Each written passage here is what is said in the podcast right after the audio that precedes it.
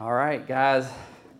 Well, this morning we are in the book of Philippians.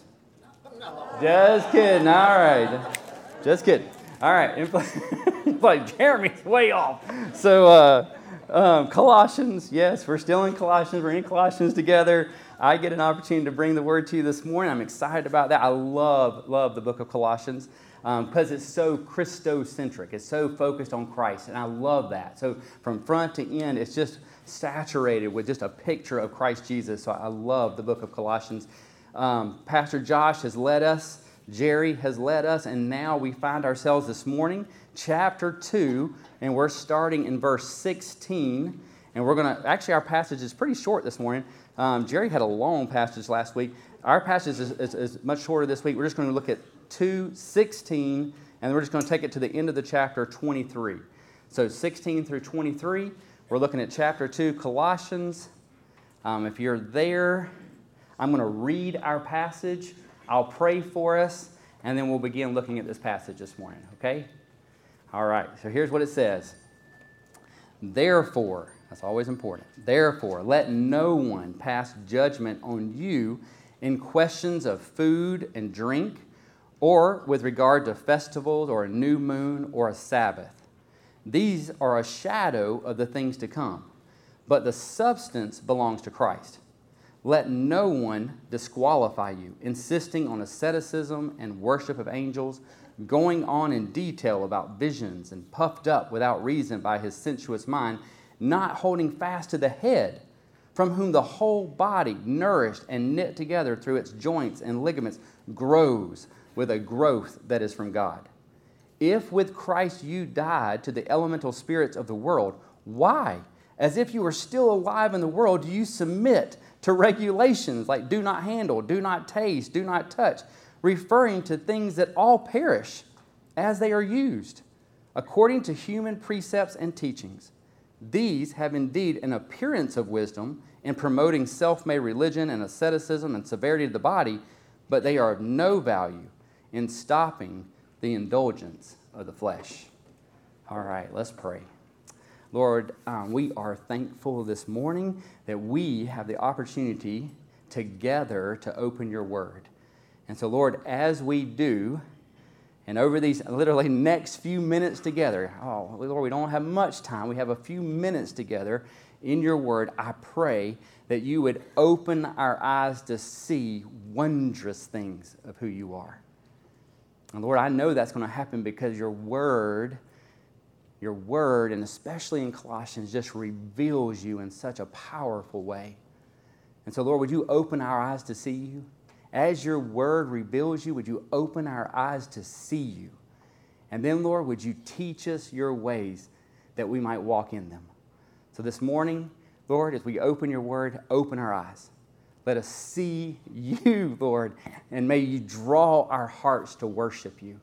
And then teach us your ways, that we may go and walk in your ways in a manner that is worthy of the gospel of Christ Jesus and pleasing unto you. We pray this in your name, Lord Jesus. Amen. All right. So before we begin, I'm going to. Uh, some of you, I think all of us, probably majority of us in this room, have been together for the last three weeks, now four today. Um, some of you may be new today and just jumping in. So, what I'd like to do is take just a moment and just kind of give a quick context summary of what we've heard and where we are. So, just real quick, going back to what we've seen already, I just want to just kind of lay out again where we are. And it's going to be helpful, I think, because our passage starts with the word therefore. And that always points backwards. It's saying there's something that now, therefore, needs to happen, or therefore, something should be. So we're going to look back and then we're going to look at our passage. So, first, uh, just by way of reminder, this is a letter written by whom? Yes, apostle of Christ Jesus by the will of God, persecutor of the church, right? He was a persecutor of the church, but saved in a powerful encounter with the ascended Christ who not only saved him, if you remember, but commissioned him to take the gospel to the Gentiles. So that's our Paul. And not only that, he said, I will also show you how much you must suffer. That's a commission right there. That's kind of scary. I'm going to show you that you're going to take the gospel to the Gentiles, and I'm going to show you how much you must suffer for my name's sake. That doesn't alarm anybody. That would alarm me. If God called me and said, I'm going to tell you, Jeremy, I need you to take the gospel there, but I'm also going to show you how much you got to suffer. Okay, maybe not y'all. That would, that would scare me. All right, so now Paul is in prison writing this letter. So now, currently, he's writing this letter to a church in the small town of Colossae. He's never met them, he's never been there, but he's heard about them from whom? Anybody remember? What's his name? Whatever that guy's name was. I'm sure he was nice. he was a good young man. I remember that. Okay, so well, so he heard from what's his name, um, one of the disciples of Epaphras, Epaphras, um, one of Paul's disciples, um, and the one who started the church. He had brought news from Colossae of what God was doing there, and it was encouraging Paul's heart. He told him about their faith and their love. I love it. Um, so, so Paul wanted to ensure that they had, who had received Christ Jesus the Lord were also, and if you remember um, Josh Powell on our first time together, in our first looking at this book, he said this, this verse right here, and it was chapter 2, verse 6, kind of summarizes, or this is the main point of why Paul was writing this letter. He said Paul wanted to ensure that they who had received Christ Jesus would also now walk in Christ Jesus. He wanted them to be rooted and built up in Christ and then established in their faith and abounding in thanksgiving. That's the reason why he wrote this. So he's writing these, these believers in Colossae, hasn't met them, but heard from that guy, and now he wants them to be rooted in Christ Jesus, established in their faith, and abounding in thanksgiving. So, so far in our letter, and this is awesome. I mean, what God, what, what Paul has established already is really a foundation of faith. Uh, Paul's normal uh, writing style is he builds a foundation of faith. He establishes truth first. Who is Christ? Who are you in Christ? What has Christ done for you? And then he, then he turns and says, therefore walk in such a way. That's Paul's normal. Here's Christ. Here you are. Here's what Christ has done for you. Now, therefore, walk. So he has built in this last two chapters a firm foundation. So he first starts off thanking them for their faith, love for one another. He shared with them his prayer for them. You remember he prayed for them that they would walk in a manner pleasing unto the Lord. And then he shared with them that they should be thankful, giving thanks, he said to God, for what God had done powerfully. God had qualified them to share in the inheritance of the saints in light. He had, and this is important for us in our, in our passage today, He had already delivered them from the domain of darkness. And He had not only delivered them, He transferred them into the kingdom of His beloved Son. So just firm foundation. What has God done? He's qualified you, He's delivered you, He's transferred you into His own kingdom of His Son. And then he also has to, he provided a powerful description of Christ. I don't know if you remember when Josh went through that, a powerful description of Christ because they were coming from this um, culture of other gods. And so he goes, let's remember who Christ is. Who is Christ? And so he gives this amazing picture of Christ image of the invisible God, firstborn of all creation, all things created through him, before all things, in him all things hold together, head of the church, firstborn from the dead, made peace by his blood. I mean, powerful picture of Christ, right? So he gives you, God has done this for you. Here's whom he has done that through. Here's Christ, and here's Christ in preeminence. And then he went on to tell them, what has Jesus done? He's redeemed us. He's making peace by his own blood. He's reconciled us to himself, uh, blameless and above reproach. Just building and building and building this foundation of truth and who God is, who Christ is, and who they are. And then Paul shared about his own sufferings. Remember that he shared about how much, because he said, he's going, how much you have to suffer. He said, I have been suffering. But what's the purpose of those sufferings? He says, he rejoices in his sufferings because he says they are filling up what is lacking in the afflictions of Christ. Not that there's not anything insufficient in Christ's afflictions, but he's doing this for the sake of the church. So, what does that mean? When people see us suffer as believers for the gospel of Christ Jesus, they see us suffer for the gospel of Christ Jesus, it's a picture for them of the sufferings of Christ. When they see us suffer for the gospel, it's a picture for them of the sufferings of Christ Jesus. Our sufferings point to the sufferings of Christ and give validation to the gospel of Jesus and his sufferings for our sins. So he says, I rejoice in my sufferings because they make valid and powerful way the sufferings of Christ, his death for sin, and forgiveness of your sins. Powerful. He also shared about his calling, if you remember. So Paul is saying, This has been my calling. I'm a minister on their behalf to make the word of God fully known. And he talked about that mystery, hidden for ages, right? But now revealed. What is the mystery revealed? Yeah, Jesus, Christ in you. In who? The Gentiles of all people. This is, this is the good news, the mystery hidden. Now, Christ in you, the Gentiles, that they may now come to full maturity in Christ, right? So then Paul just addressed their personal situation. He builds the firm foundation. He's building the firm foundation, building the firm foundation. And then he kind of just pivots a little bit and he starts to address their personal situation. Anybody remember from Jerry last week what they were dealing with, their personal situation? What was happening in their context? Yes, absolutely. False teachers had come in. Some call them the visitors, not, not welcome visitors. Um, visitors had come and visited them. False teachers had come in and were teaching and adding to something on top of Christ Jesus. So he wanted them, Paul now wants them to realize one thing all they need is Jesus. He doesn't need any additions to Jesus, you just need Jesus.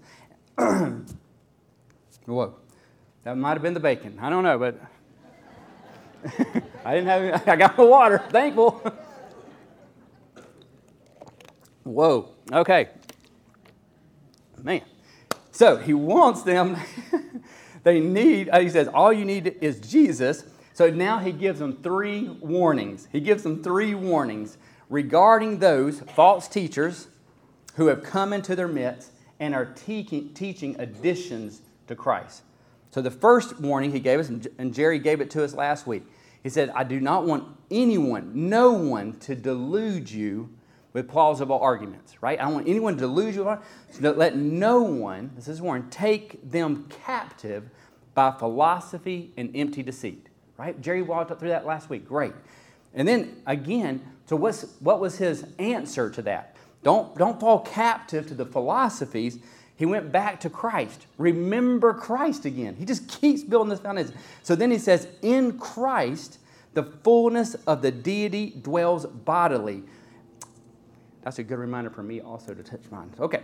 Uh, in Christ, the fullness of the deity dwells bodily, and they have been filled in him who is the head of all authority. He's basically saying, in the fullness of Christ, who is the fullness of God, now fills you fully. That's powerful. You don't need philosophies or these empty you know, promises and this, this deceit that they're, they're, they're, they're teaching. He says you have the fullness of Christ, who is the fullness of God, right? And He has filled you fully with Him. So you need nothing else. And then He says you're now free. You're free to put off the body of the flesh, the old ways of life, because they've been buried with Christ, right? They've been buried with Christ in His death, which is pointing to baptism, and He raised with Him through faith in the powerful working of God who raised him from the dead. So, literally, he's saying, You have been raised from the dead unto life. You were dead, you died with Christ, old man perishes, raised with the resurrection. Now the new life begins. Like you're a new creation. They've been forgiven. He says, Your sins have been forgiven. Um, literally, cancel the debt. Just wiped it. It means to wipe clean the record of the debt that stood against them. He set it aside, no longer against them. Where did he place it? He placed their debt where? On the cross. Man, he nailed it to the cross, forgiven, right? And then he says they have not only been forgiven, redeemed by the blood of Jesus on the cross, forgiven, wiped away the debt, but then he says you've also been delivered from the power of evil. This is like this is huge. these believers, he's strengthening them. Do you hear? He just keeps strengthening. Don't fall prey to the philosophies and deceits of these ones that have come in, but he's just strengthening them. They have been delivered from the power of evil. Rulers, the rulers and authorities of this world have been disarmed. Literally, they have no more power. They've been put to shame. Remember Jerry talking about that? In the triumph of Jesus, in the triumph of Jesus. Literally, the procession puts them to shame. They have no power and they've been disarmed. And now they have been delivered from the power of the evil one. And then we get to our passage, right? I mean, this, this is what's been happening in this letter. This is a letter. That's a good letter. So far, I'd be like, that's good stuff. You know, if you're reading that letter, that's good. I mean, so now Paul continues his letter. He starts off, and that's why there's a therefore. You want to know that therefore is therefore? He's building, he's building, and he's building. And so now he's warned them of the philosophies. He's giving them this picture of Christ Jesus, that Christ has delivered them from the power of evil. He's canceled their debt and their sin. They were dead, and now they're alive. And then he gives another warning. He gives three warnings against these false teachers. He gives three warnings. That was the first. The second is he says, Let no one, he used that word no one, just repeated three times. Let no one deceive you with these philosophies. And he starts again. Therefore, let no one pass judgment on you. So this is our passage today, 16. Let no one pass judgment on you. They, these ones coming in were literally judging the believers. They, they said something is missing. They're like, and so they were thinking, what's missing? Right? They're young believers, right? Epaphras is left and gone. They're, they're there on their own. And then all these guys come in and they're thinking, well, maybe we are missing something, right? Maybe there is some addition to, to Christ. And so he says there's, and they're basically they're saying there's other things that are there to strengthen your faith and you're missing it. You're missing this higher step, this deeper spiritual. And, the, and they say there's things that you got to realize are forbidden for you to do, and there's some things you must do. They're demanded that you do them. So he basically said there's things that are forbidden, there's things that are demanded. The thing that's forbidden is food and drink. Right? There was some food, there was some drink. They said these certain foods and drink were forbidden, right? Can't, can't, can't, you can't obtain spiritual perfection if you're taking part in this food and drink right? You need to, basically, you'll see this a number of times. It points to asceticism. Do you know what asceticism is? It's self denial as a means of gaining value before God. Literally, you withhold something from yourself, right? To gain value before God and sometimes even in the wrong hearts, or that's the wrong heart too, others, between others.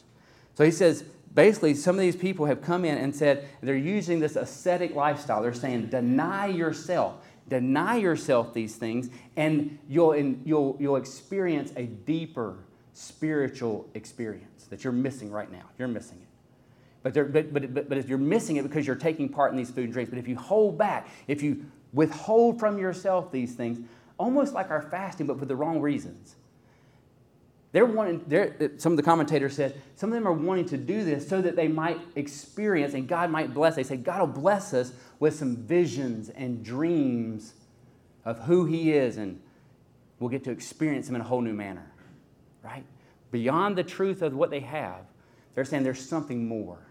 And you can, you can attain it, but you got you to withhold. You got to hold back from this food and drink, withhold that, and seek out Him, and He'll start to give you these visions and dreams to take part in. Second thing He says, so food and drink. The second thing He says is um, you must take part in certain festivals, new moons, and Sabbaths, right? Which would have pointed back to the Old Testament. These are some of these things were pointed to in the Old Testament, like Sabbath, new moon, festival. They, they were there for a reason. Um, they were temporary, but they were there in the Old Testament.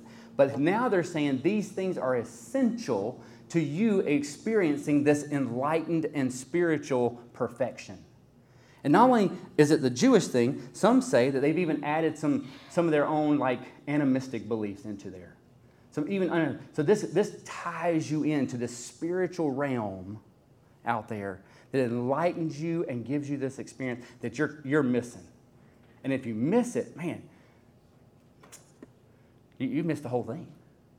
And so now these, these new believers, these ones in Colossae, are starting to wonder are we missing? Are we missing something? Right? Are we not experiencing everything that we're supposed to experience? Right? What does Paul say? Now Paul speaks into that. these, these things, right? The festivals, new moon, Sabbaths, these things, they are just a shadow. They're just a shadow. They, they were meant for a purpose, right? In their time, in the Old Testament, they were very purposeful. What was their purpose? To point to something to come. They're a shadow pointing to someone or something to come, right? They were temporary, but they had a purpose. They're pointing to something. So they were there for a purpose, right? It was important they did these festivals. They were important that they celebrated these things. They're important, but he said it was pointing always to something or someone. And what does he say they're pointing to? Right there. But the substance of these things. This is just a shadow. There's no substance to it. There's no reality to it other than it's pointing to a reality. It's pointing to something solid. They're not solid, but they're pointing to something solid. What is the substance that these things belong to? What is it pointing to? Christ again, right? That's where Paul's going to go. Right answer almost every time in Colossians is Christ, right? Because he's going to keep going there. So that's what he says. They these things that they put their hope in, now they've, they've kind of developed these things out in the festivals. And they, you need these things. And then he says, these were just a shadow of things to come. But they were pointing to something of substance, something that belongs to Christ. Christ is the reality. These things are, and he's come. He's come. In him are to be found all the treasures of spiritual fulfillment, right? You're looking for a spiritual fulfillment, but he's already told you. Remember our passage before? You have been filled with the fullness of Christ, who is the fullness of God, and he's filled you fully. They're trying to add to it the spiritual fulfillment. And he says, it's not there. It's not there. You already have it. It's Christ the heart of the visitor, the heart of the, of, the, of the false teacher is that Christ is not enough. That's what he reveals, that Christ was not enough. Christ was not enough, so they have to find something else. They added on something. So Paul speaks against that and says, Let no one pass judgment on you in Christ. You have, you have the substance. They are chasing after shadows. Okay? Third, Third warning from Paul right here let no one disqualify you. Let no one disqualify. Now it's a qualification, right? First, they're judging them, you know, that they only believe in Christ. They haven't had all these other experiences, they only believe in Christ. You're missing it. So now they come at them, no one disqualified you. Their faith is being challenged again. You do not have the right thing. Maybe you have the right thing, you just need more things. And so, but what has, what has Paul already told them in chapter 1, verse 12? We already looked at it. What did God do for them already in Christ? You remember? He qualified them to share in the inheritance of the light, right? He's already qualified them. So he's reminding them, you're already qualified in Christ. But they are coming to disqualify you. Again, what are they looking towards?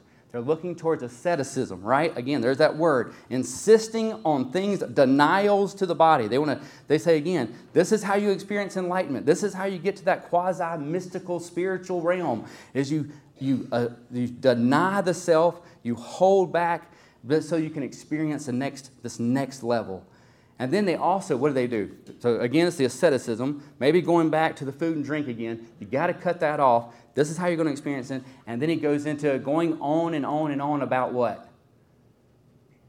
Visions, right? So basically, these guys are they're they're saying we've had visions, right? We've seen things that you haven't seen. God's revealed stuff to us that you haven't revealed because you're not experiencing because you haven't you haven't cut yourself off from these other things. But because we have, we've now seen visions, right? And they're adding on to Jesus again. They basically said if you haven't experienced these visions, you're lacking something in your faith. You're lacking it again. Christ is not enough. So, insisting on asceticism, going on in detail about visions, and then what happens? Then he attacks them specifically, and he says these false teachers, these visitors, are puffed up, literally prideful. They become prideful because they've experienced these visions. Now they think, okay, I have experienced the visions. I have experienced these experiences. They're puffed up without reason. And he says, by their sensuous minds. Literally, they're puffed up with visions that they themselves developed, not from God. By their own minds and, and desires, which are fleshly and, and, and, and ungodly. He says they, these visions have come from themselves. And so they're by their own sensuous minds and they puff them up. They walk in pride, judging others and disqualifying others if they too have not experienced what they have experienced. And then Paul comes to a really, I mean, like there, in, in my notes, I highlighted this next statement, right? Because I think this is, the, is the, probably the point where Paul strikes the hardest. I think this is when he gets to the heart of the false teacher. One, puffed up without reason, these guys are by their own standards. They're just, they're just telling you things that are in and of themselves. But then he goes, and they do not hold fast to the head. And that's powerful, guys.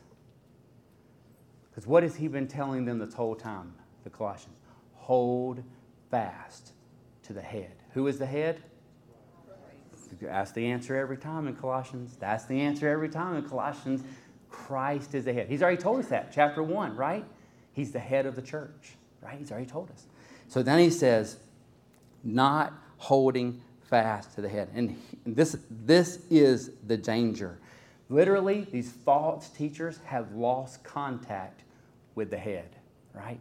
They've lost contact with Christ Jesus. They've, they've so far moved on into these new experiences, they no longer hold on to the head, who is Jesus. Now they put their faith and trust in, in what? Visions, things of their own doing, in their own sensual minds, the things they've conjured, right? But they lost contact with the head. Do you remember? Uh, I love this statement Josh Powell makes. Uh, I've heard him make it twice on Wednesday nights. I think he may have made it here on Wednesday morning uh, when we first started this. But if, have you ever heard if, if, the, if the, the sun and the earth, if they become untethered, right? If the sun and the, have you heard him say that? If the sun and the earth were ever to become untethered, what would happen? Like we are in need of one another. We keep ourselves in orbit. We keep ourselves right together. But if the sun was ever to become untethered from the earth, chaos, destruction, right? Same here. They have become untethered to the head, right? So what leads then is to destruction. So this is, this is the pointed statement that Paul is making, not holding fast to the head. And then he takes the opportunity to tell you again, who is this head? Right? Christ Jesus. He is the one in whom the whole body, the whole church, the whole body of Christ, all believers, right, are all under this head, right? And if they are under the head, there is health and there is vitality, because he says, then from whom the whole body, nourished and knit together through its joints and ligaments, what happens is built up, right? Nourished and knit together through its joints and ligaments, it then grows with a growth that is from God. So you get this picture, he gives you a picture of what is health. Here's the false teachers, they're bringing in false teaching, leads to destruction, right? But here's what health looks like is tethering yourself, holding fast to the head from the whole body of believers, right?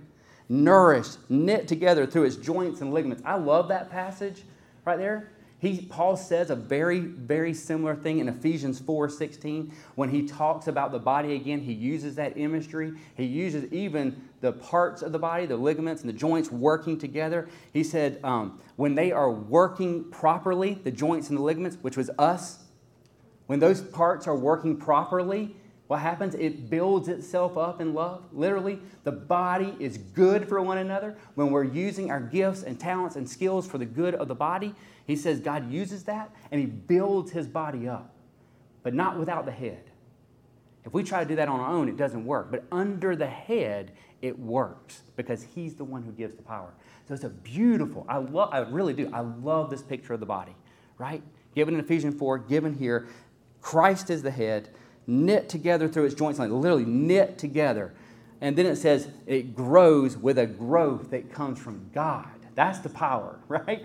God working in Christ and through the members of the body, it then grows. It's built up to maturity.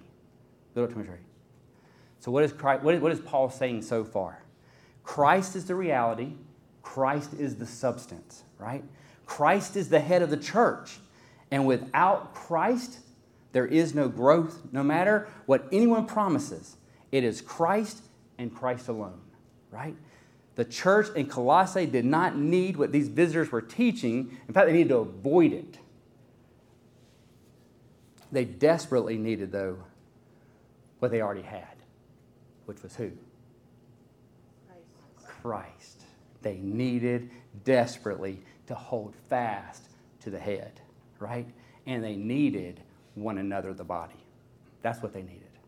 All right, last little bit, okay? And then we close out, 10 o'clock. Okay, if with Christ, then, he goes, now this is where Paul goes to a question. He's given us three warnings, and now Paul comes to his question. If with Christ you died to the elemental spirits of the world, then why? I, I love Paul here. Why, right? If you've died to these things already, then why? I always put emotion to Paul. I, mean, I think he's an emotional guy. Why do you submit to the regulations like do not handle and do not taste and do not touch? These refer to things that perish. And they're according to human precepts and teachings. So basically, Paul again says, if with Christ, or you may, your translation may say, since you have died with Christ already. And he's pointing back to his passages, right? He's pointing back up there again. Therefore, right? He points back up to 212, 113, 215, 210. Let me just read them to you, right? He said, You have been buried with him in baptism, meaning you have died with him already. The old man has perished, he's gone. 113, you have been delivered from the domain of darkness. You're already out of that. You've been delivered from the domain of darkness. 215, he disarmed the rulers and authorities. You are free from the bondage of those authorities. They no longer have power over you. He's already disarmed them. And then 210, you have been filled again in him who is the head, who he says is holds all rule and authority. He says, if you are, if these things have already occurred in your life, then why, right? You say, This is what's already occurred. Why do you look then for something more? It's almost as a realization, right? He wants them to realize that when there's a question in the Bible, right? He wants you to think. The writer wants you to think for a minute. So he's writing this letter for them to think, bring them to a realization. What has happened? I remember, I just, so I'll share this real quick. Church, when we lived and worked overseas, we had planted a church, and we left that church in the hands of a young church planter, local guy. We leave, we come back two years later. Okay, church is going, hear good things, great, great, great, great, great. We come back two years later, checking in, how's everybody doing, right? That was a long time, probably should have come back sooner. But um, somebody else was supposed to be looking in. so um, we come back though, and the first thing we see is the church is split. And I'm going, wait a minute. When I left you, there was joy. I mean, unbelievable joy. There was unity of faith. I mean, Christ was the head of this, right? You were working together. There's health in this body. And now I come back and there is just like huge split, right? Huge split. And there's anger on both sides. There's no unity. They're, they're, I mean, like, anger is not even a close word. They were so upset with one another. And I remember I said, I want them together. I want them together. So we called the two groups together, and I remember us sitting down in this home, and all we, all we had to do, all we had to do when we got them together is go, Do you remember? Do you, do you remember what this used to be like? Do you remember what established you was Christ Jesus? A false teacher had come in and literally tore it apart. They broke down weeping, literally weeping. All they needed was somebody to go, if, if you died with Christ, why are you continuing to do this? Why do you continue to look back to the things of man when Christ, in his fullness, has filled you fully? You've already died to these things. You're now alive to Christ. Why are you looking to these other things? All it took was somebody to ask the question, What are you doing? Do you remember? right? That's what Paul's doing here. He's just asking the question, right? If you've already died with Christ, then why? That's a big why. Are you still alive in this world? Don't keep following after the things of this world. You've already died to them. He's already freed you from them. You need nothing, right, except Christ and his body. You don't have to go on with the regulations like do not handle or do not taste or do not taste. These, you have Christ. These things are according to the human things. But I'm telling you, you have Christ, right? He said these might have an appearance of wisdom. I remember that group when, I, when we talked later. They said it came in, we thought it was good.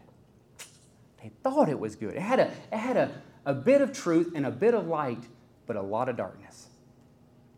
We thought it was good. Right here.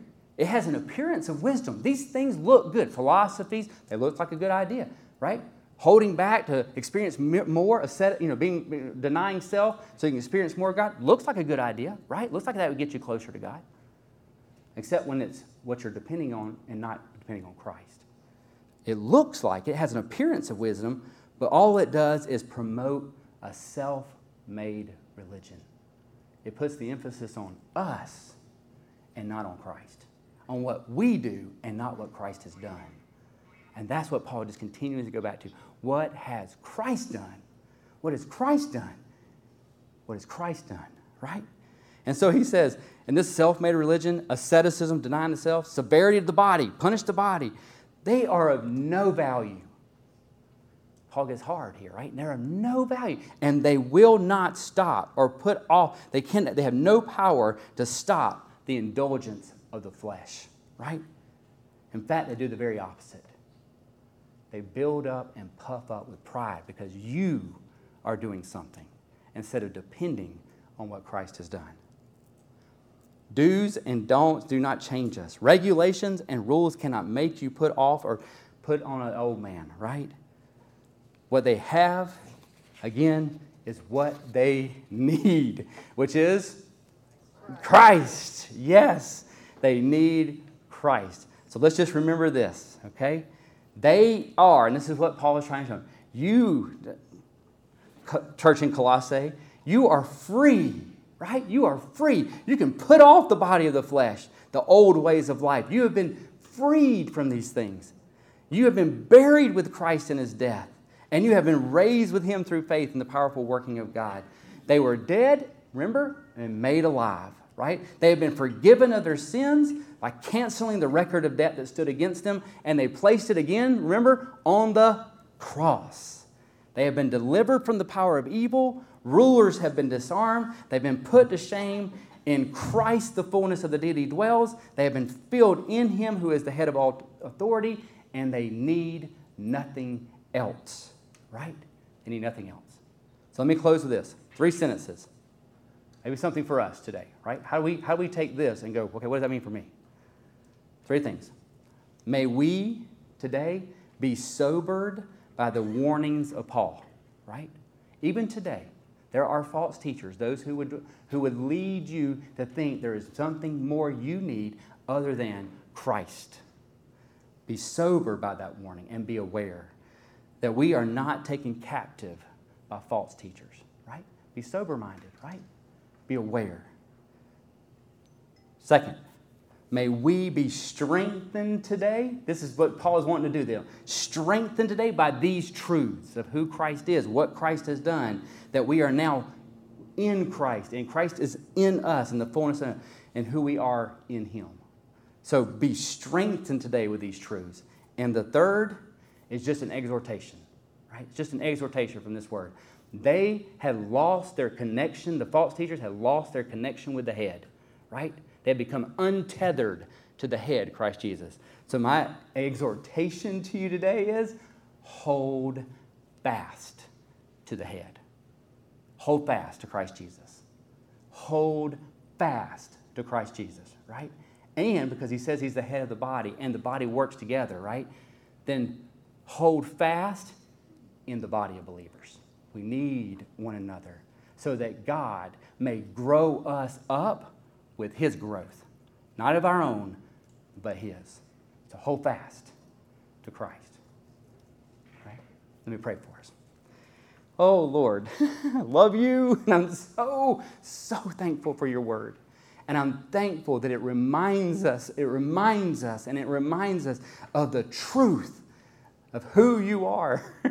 Lord, you have delivered us from the domain of darkness and transferred us into the kingdom of your very own Son. We are now qualified. We are qualified to take part in the inheritance of light. And so, Lord, I'm thankful for what you're doing. Lord, I'm thankful how your word points us and points us and points us to your Son, Jesus, who has brought us from death unto life. He has truly put our sins upon the cross and they have been wiped away, forgiven, Lord, set aside, and we have been freed.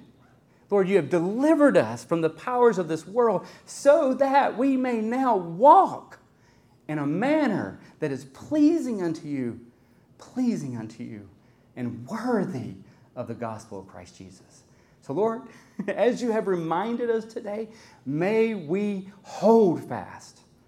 Hold fast to Jesus together as the body of Christ. And Lord, would you grow us up, Lord, with your growth, not our own, so that we may display your glory here and amongst all peoples. And we pray this in your name and for your name, Lord Jesus. Amen. Amen. Awesome. Thank you guys so much.